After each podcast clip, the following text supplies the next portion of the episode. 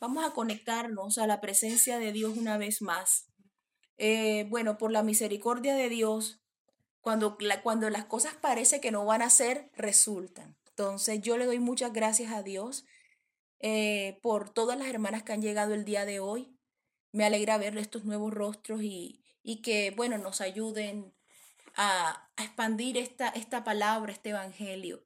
Hemos estado hablando todos estos tiempos, em, tenemos como yo no sé si el año, pero tenemos ratísimos de estar hablando acerca de un tema importante. ¿Cuál es el tema general del, que hemos estado hablando? ¿Quién se acuerda? El robo, mi hermano. El robo. ¿Y qué, cuál es el, tema, el tema específico? ¿El robo de qué? Nosotros comenzamos un nuevo tema. ¿Perdón?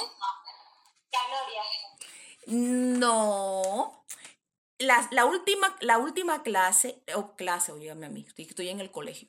La última enseñanza, nosotros estuvimos hablando de un nuevo robo. El robo de la gloria lo terminamos.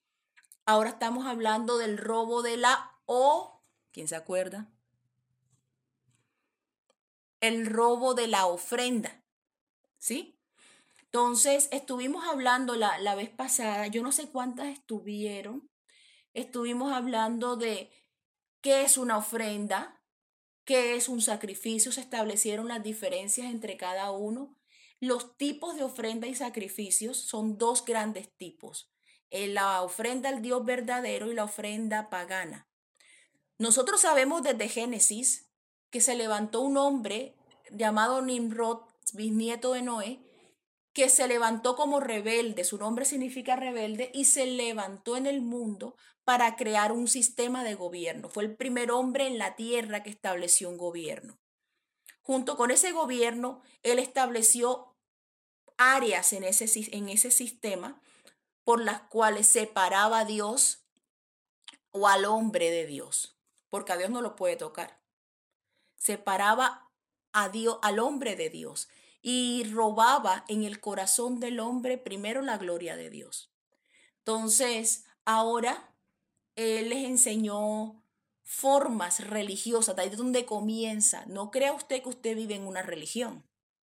Si usted vive en una religión, usted no es hijo de Dios. Me perdona que yo se lo diga así, pero el Espíritu Santo no le va a decir que disculpe. El Espíritu Santo le dice a usted que si usted vive en una religión, usted no es hijo de Dios. La religión es ese, ese sistema de adoración falso que se levantó no hacia Dios, sino hacia cualquier cosa. Una persona, una persona que se va al infierno, una persona que se va a condenación, una persona que se pierde, no es una persona necesariamente mala, con, con un récord terrible de asesinatos, de, de, crímenes, una persona que ha hecho muy mal, una persona que ha afectado personas, mujeres, niños, ancianos. No. El, el requisito primario para ir al infierno, me toca hablarles así para que, para que puedan ir al cielo. El requisito primario para ir al infierno es estar confundido. Entonces, si usted de los hermanos en la iglesia que dice, ay no, eso todo el mundo lo viene haciendo, eso no tiene nada de malo, mm, quién sabe, ya usted está confundido. Uy, hermana, pero esto es fuerte. Sí. ¿Qué necesita el, el hombre de Dios, la mujer de Dios, para ir a los cielos? Obedecer lo que Dios dice. No decir que no sabe si es bueno o es malo. Dios siempre ha sido claro en las instrucciones de alabanza, en las instrucciones de adoración, en las formas que Él pide de su pueblo para ser glorificado, para ser adorado. Yo no puedo irme en, diciembre y coger y celebrar Navidad sobre un árbol que este hombre instituyó. Cuando él muere, la mujer le levanta un árbol de pino o de cedro, de lo que fuera, porque usaban esas hojas allá en esa área. Y entonces le dice a la gente, se murió, la, la mujer de este hombre también se volvió ídolo al pueblo. Y le decía, todo aquel que baje, que el, el espíritu de mi esposo baja todos los 25 de diciembre y va a adorar a todo y le va a dejar regalos debajo de este árbol a todo aquel que le adore.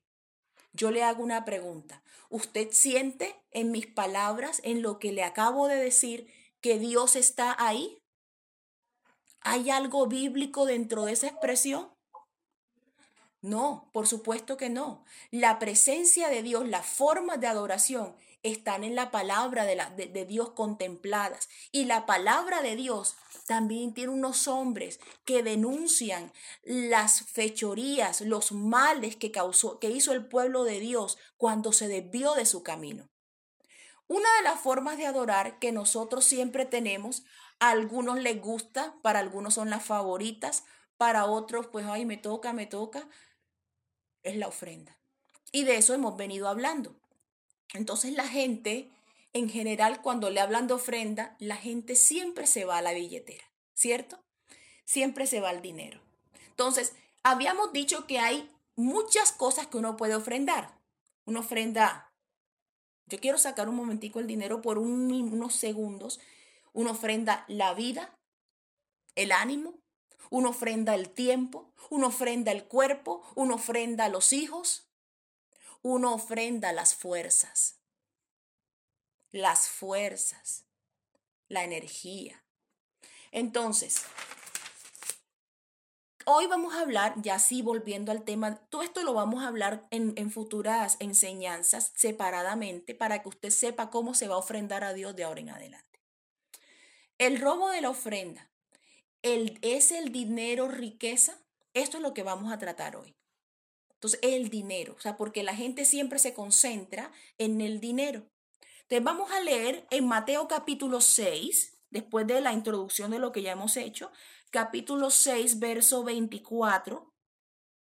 Lo dice así, tranquilamente. Él habla de muchos temas en este, en este capítulo 6, capítulo 5, 6 este, Mateo capítulo 5, 6, creo que como hasta el 10, esa es la piedra doctrinal de la iglesia, la enseñanza primaria de la iglesia. Todo lo que está en ese contenido, en esos cinco capítulos, la iglesia lo debe aprender y lo debe hacer. Bienaventurados los que lloran, Jesús y el ayuno, Jesús y la oración, cómo orar a Dios, el modelo de oración, Jesús, el divorcio, los juramentos, todo eso, el que practica bien todas esas cosas bajo la, bajo la obediencia a Cristo es un cristiano exitoso. Por eso es que la palabra hay que leerla. La vida cristiana tiene dos rieles. Usted ve los rieles del tren. ¿Qué pasa si un riel falla? un terrible accidente, pues el, el tren se descarrila. El tren es tu vida. Esos dos rieles son la oración y que tanto conoces de la palabra, el contacto, la lectura bíblica. Estos dos rieles nos llevan a Dios. Ninguno puede ser más fuerte que el otro, deben estar equilibrados, debe, debe haber esa, esa fuerza, porque nuestra vida pesa, a nuestra vida le ponen peso. Las persecuciones, el pecado, todo lo que nos asedia, y nosotros no podemos salirnos de ese carril porque nos perdemos. Entonces, dice la palabra de Dios en el verso 24. Dice, ninguno puede servir a dos señores, porque aborrecerá o aborrecerá al uno y amará al otro, o estimará al uno y menospreciará al otro. No podéis servir a Dios ni a las riquezas. Amén. Entonces, esta es la base de la enseñanza de este día. No puede servir a dos señores. Hay una traducción bíblica. Ustedes tienen que tener en estos días mucho cuidado con las traducciones bíblicas. Hay traducciones que son de bendición a nuestra vida. Pero hay otras traducciones que han sido hechas no por personas que tienen temor a Dios, no han sido hechas por teólogos que, que han crecido en el Señor o probablemente algunos lo hicieron, pero ahora están en una línea como la de Ninrod. El Nimrod fue el primer anticristo. Otro anticristo no es uno solo. Anticristo es el faraón, el, el rey de Grecia, el rey de Persia, el emperador romano, todos esos que se levantaban y salían diciendo que eran Dios. Todo el que se levanta diciendo que es Dios. ¿Usted se acuerda de Hugo Chávez, el de Venezuela? Un señor que hablaba bastante fuerte así y decía que él, era, que él tenía poder y hablaba con tanta arrogancia? Bueno, él hablaba y, y, hablaba con esa, esa, esa fuerza y odiaba a Israel y yo no puedo olvidar, o sea, eso marcó mi mente, me quedó en la retina. Cuando, yo no sé si alguna de ustedes lo vio, que apretó sus ojos, se apretó el puño y se puso la mano en el pecho, abajo, no sé, así se la puso, en, se acercó la mano al cuerpo y decía que desde el fondo de sus entrañas él maldecía a Israel. El que tiene, el que tiene Biblia sabe que en número 24 dice, cuidado el que maldiga a Israel. ¿Se acuerdan de Balaam? El que lo mandaban que ah, maldijera a Israel. Y entonces cuando le iba, le iba a maldecir salí que, mm, qué bonitas son tus tiendas, que el Dios de gracia te bendiga y te... Y entonces el rey se ponía, párate acá y maldícelo desde acá y que Dios te dé gracia y te dé fuerza y te multipliques. Que no, pero si no, hombre, si no los vas a maldecir, no los bendigas. Párate de este lado. Y él iba porque ya el Señor, eh, ya el Balaam había tenido un encuentro con el Señor. Hasta un animal le habló. Y ya él iba con el temor de que el Dios de Israel no era cualquiera. Entonces, Dios es un Dios de justicia. Y esa, y, esa bendición que, que tuvo Israel, miren esto, el hombre llega, maldice a Israel con todas sus entrañas y al año, al año, hace una entrevista y dice que tiene un cáncer. ¿En dónde? En las entrañas. La misma palabra que usó para maldecir a Israel fue la misma. O sea, el Dios de la Biblia, el Dios que le hacía, que le mandaba avispas a los enemigos de Israel, el Dios que hacía llover piedras, ese es tu Dios. ¿Por qué? Porque tú has creído en el Dios de Abraham. Tú has creído en su promesa. Él te dijo que tú eras su hija. Eso eres. ¿Por qué crees que no te han pasado desgracias? ¿Por qué crees que la muerte no ha podido alcanzarte? ¿Por qué crees que el dolor no ha podido destruirte?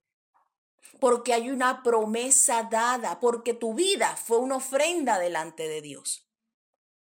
Entonces, a Dios no hubo que pagarle, porque es que ese es uno de los resultados malignos del sistema de Nimrod desde Génesis. Él le enseña al mundo el comercio.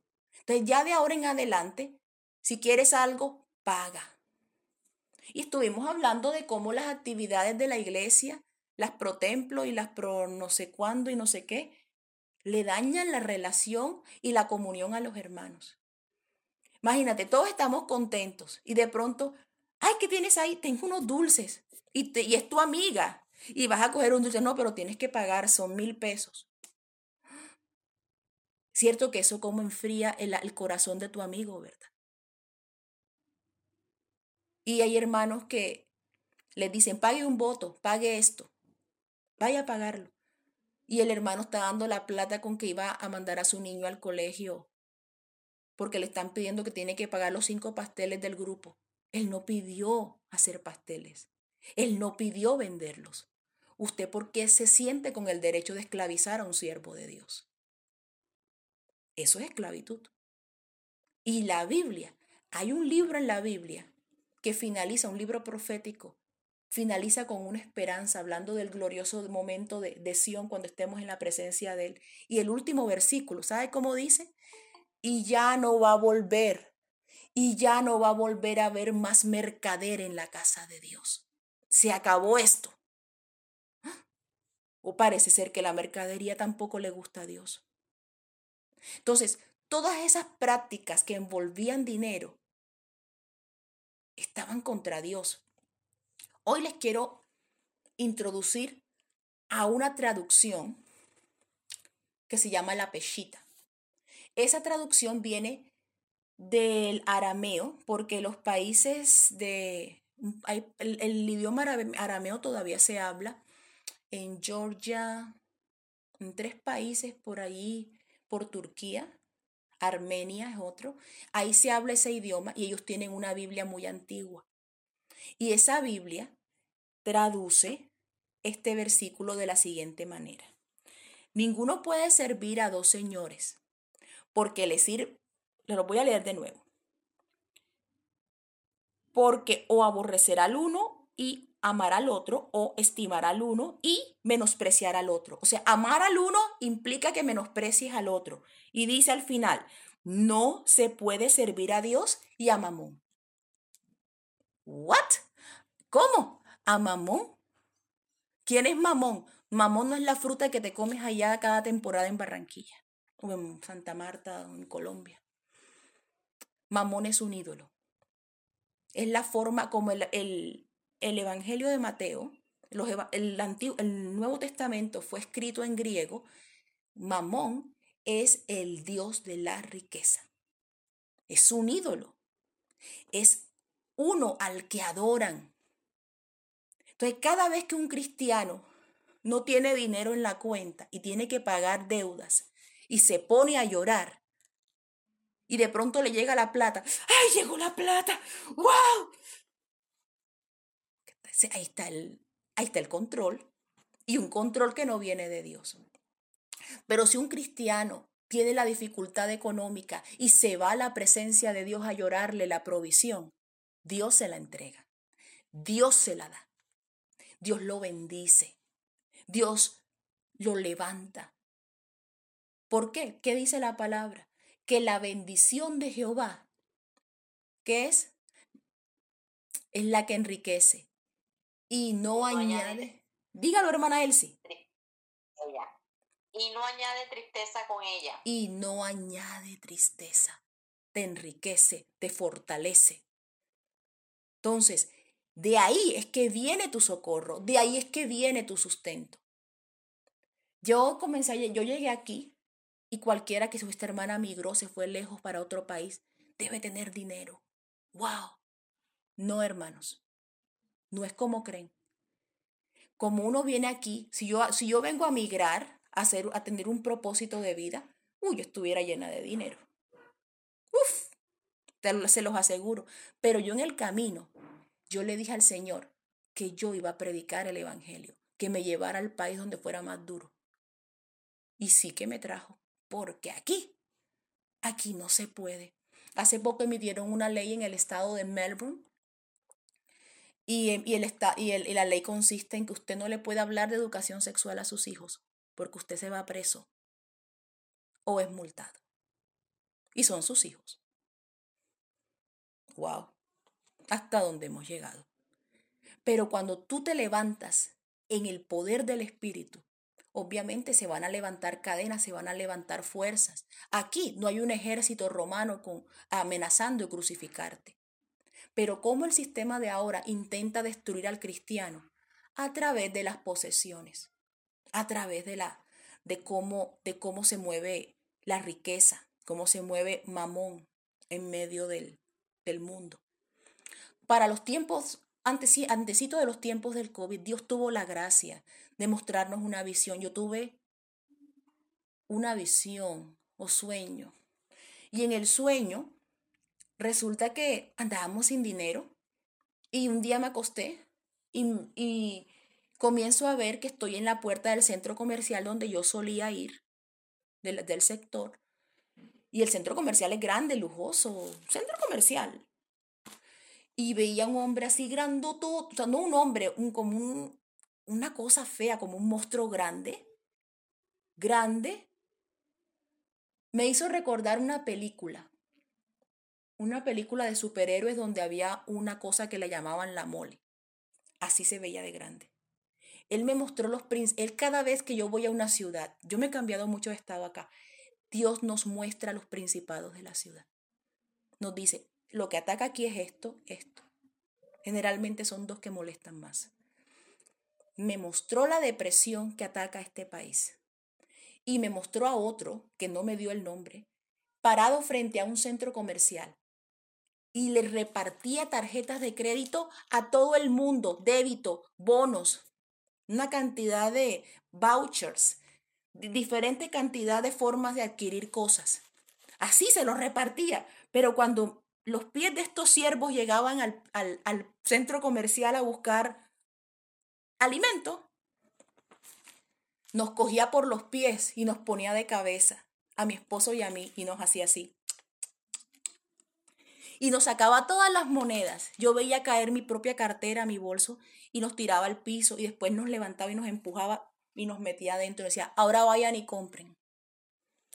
De lo que yo les estoy hablando, yo no les estoy hablando de, de que, ay, la hermana, mm, mm, estoy hablándole de una fuerza espiritual que opera, que destruye el alma y que te separa del Espíritu Santo, te separa de Dios. Es la misma que causa la ambición en la gente que ya tiene, por ejemplo, un celular último modelo, pero le están sacando a la mitad de año el celular del otro año y quiere, está que tira el otro porque quiere otro.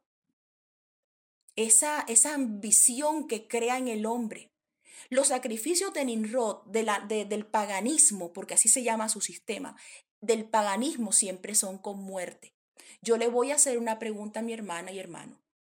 ¿Alguien, a usted ha visto que alguien se ha matado por dinero?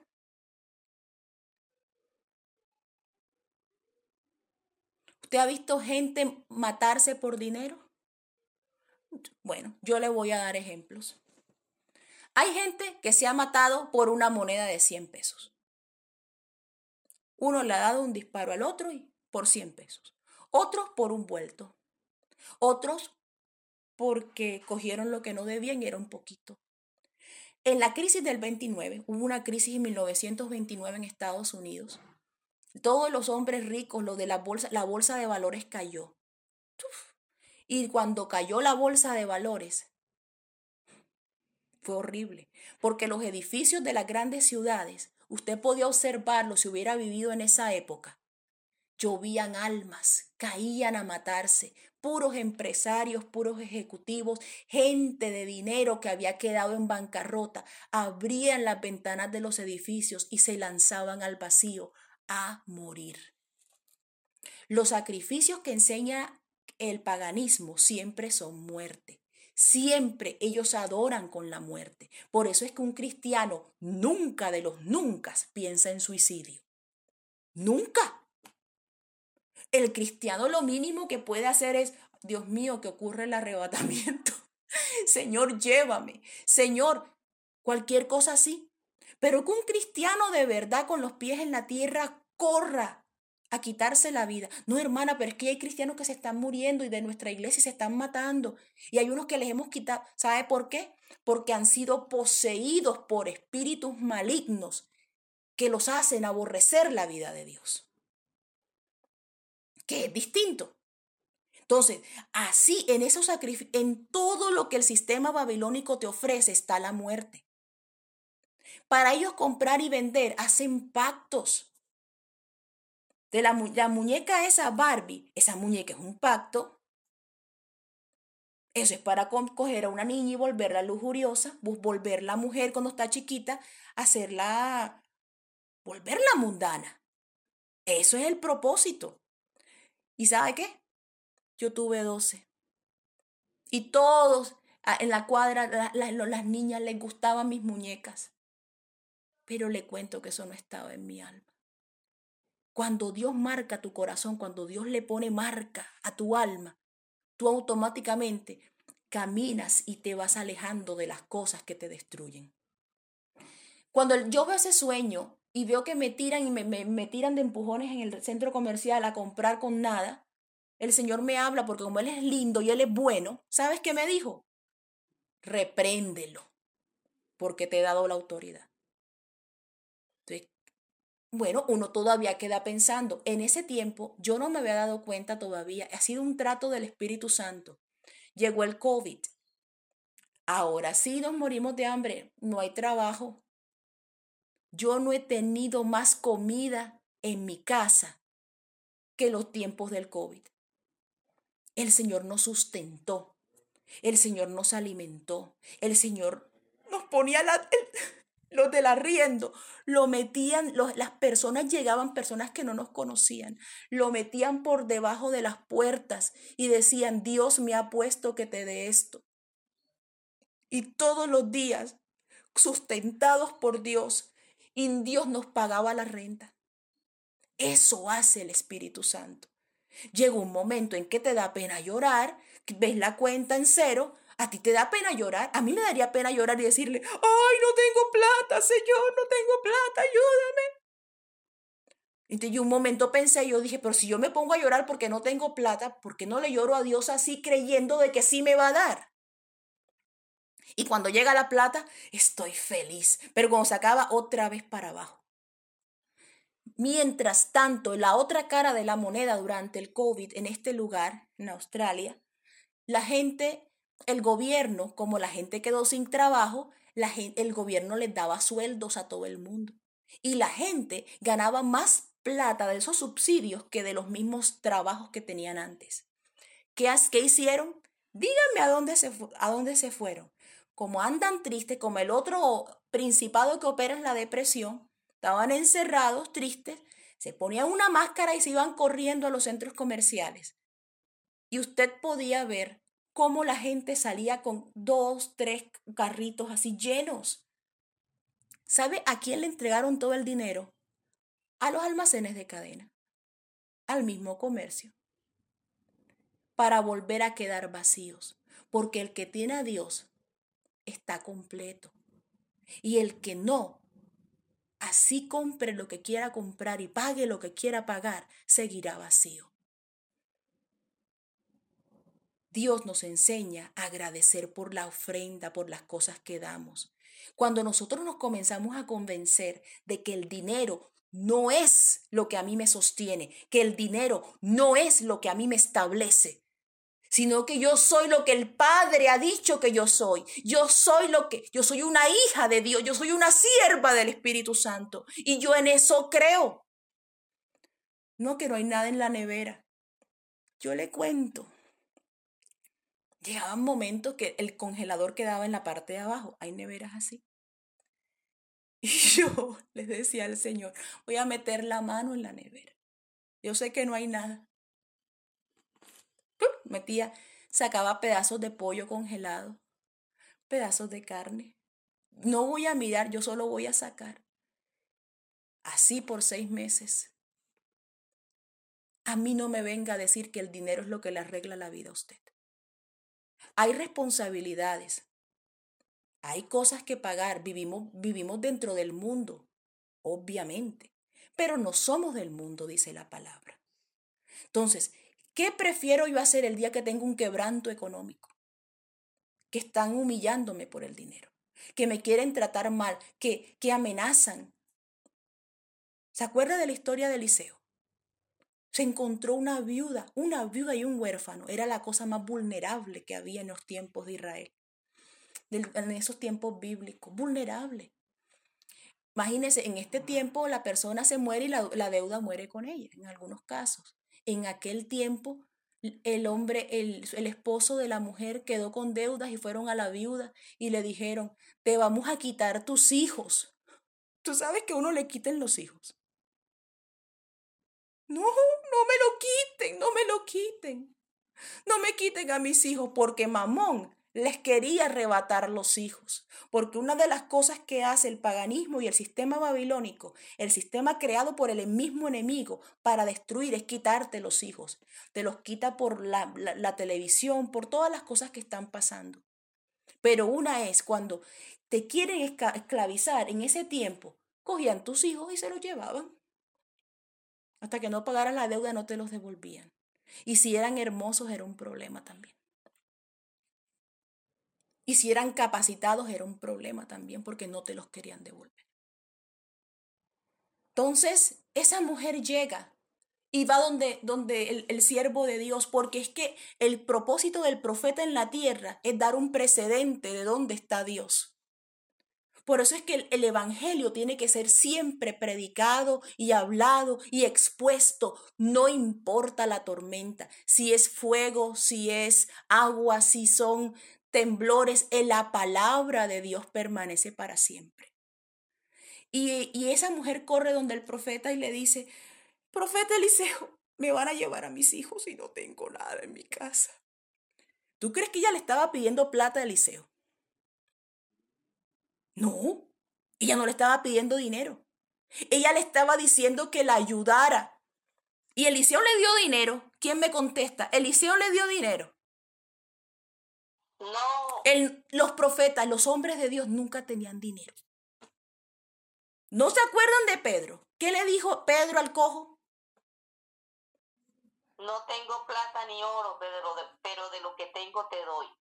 ¿En el nombre de quién? De De Jesús, levántate y anda. Y Lamasi. Me vas a decir ahora, yo te voy a preguntar, ¿tú eres rica o eres pobre? No me, no me conteste, ahí te la dejo. Dios tomó a esa mujer y, la, y él lleva, la lleva donde Eliseo. Eliseo le dice, ¿qué tienes en tu casa? ¿Qué tienes en tu casa? Ushiama. En mi casa, si yo soy una viuda pobre, yo tengo una vasija con un poquito de aceite. Yo no tengo más nada. El aceite es tipo del Espíritu Santo. Y puede que tu nevera esté vacía. Puede que tu alcancía, tu cuenta bancaria esté vacía y tu familia te menosprecie porque no tienes nada y eres el pobre de la familia. Pero tu vasija todavía tiene aceite. Tu vasija tiene al Espíritu Santo. Y tu vasija probablemente no es que esté rebosando como la del rey David. Pero el que la llena está aquí. ¿Y qué pasó? Fue la mujer. Ve, reúnete, enciérrate con tus hijos. Enciérrate con tu riqueza, con lo que más amas, con lo que tienes. Enciérrate y llena, coge esa vasija y pide todas las vasijas que puedas prestar de tus vecinos. Ve y pídelas. Y cuando las tengas, coge el aceite que tienes en la casa, el que me dijiste que tenías, y llénalas. Llénalas todas. Ella podía pensar que la orden era extraña, pero es que la orden venía de Dios. Dios usando ese hombre para hablarle. Y la desesperación era tanta que Dios nos pone en el punto de la desesperación para que nosotros vayamos derechito a su presencia. Y ella fue y se acerca y, bueno, niños, vengan, vamos a entrar, hijitos. Aquí, vamos a entrar, vamos a entrar. ¿Sabes lo que uno ama a sus hijitos? Vamos a entrar. Le pidieron a la señora Marina, a la señora Olga, a la señora eh, Domitila, le pidieron a la señora tal. No, y el señor, el señor Tico, el señor no sé quién. Sí, sí, sí. A la señora tal. Sí, sí, sí. Y empiezan. Mami, yo creo que ya tenemos las vasijas. Pero mami, ¿qué vamos a hacer con tanta vasija si no hay nada aquí? Ya no cabemos, no podemos ni caminar dentro de la casa. Imagínense esos muchachos. Tenía que haber mucha vasija. Ahora sí, Él nos mandó que nos encerráramos. Cierren las puertas. Que nadie sepa lo que está pasando aquí. Y comienzan a echar aceite. Mami, no. Pon la otra. Ya se llenó esa. Quítala. Pon la otra. Mami, no, no, no hables. Quédate callado. Coge la otra. Y la otra.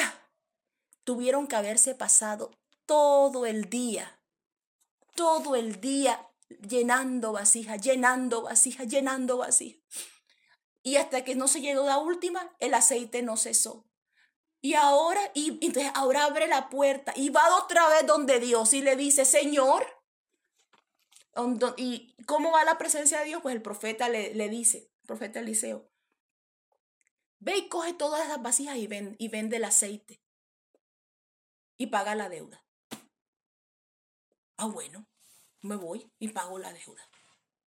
Entonces, pagó la deuda. Llevó y dice, y alcanzó para pagar la deuda, puede preguntar uno de los hijos. "N- Ya no nos tenemos que ir, mamita. Mi amor, alcanza para pagar la deuda y alcanza para que vivamos una vida digna. Porque ese es nuestro Dios. Cuando tú coges, tú sabes qué son las vasijas. Las vasijas son personas porque las vasijas están hechas de barro. Las vasijas están hechas de barro. Y nosotros, como las vasijas, somos hechos de barro. Cuando tú te decides olvidar tu tragedia económica y a llenar a otros con el Espíritu Santo hasta que se acaben todas las vasijas, por seguro vas a tener una vida digna y nadie te va a tomar por esclavo. ¿Cuál es la esclavitud de este tiempo presente? La esclavitud común, las deudas.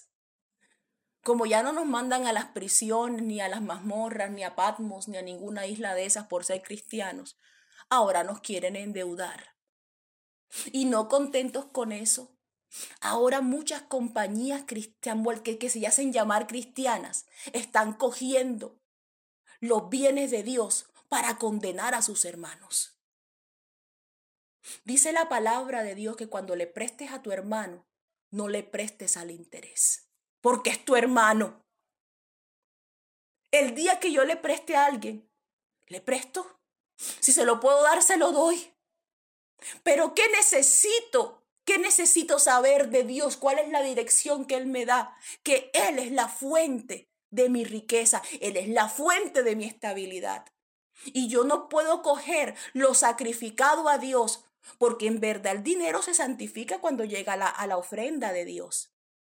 Y cogerlo yo para condenar a otros, guárdeme Dios porque el infierno se me abre de puerta, así de par en par. Yo no quiero irme al infierno por culpa de Mamón, el Dios de la el ídolo de la riqueza, porque eso no es ningún Dios. El único que es Dios fue ese mismo que dijo, yo cojo mi vida y la pongo y yo mismo que la puse la vuelvo a tomar. Ese sí es Dios. Le pasó así, cerquita a la muerte y se murió del susto. Ese es mi Dios. La enfermedad uh, se fue corriendo. La depresión, no, ni por ahí, porque cuando pasa el Espíritu Santo la gente salta de gozo.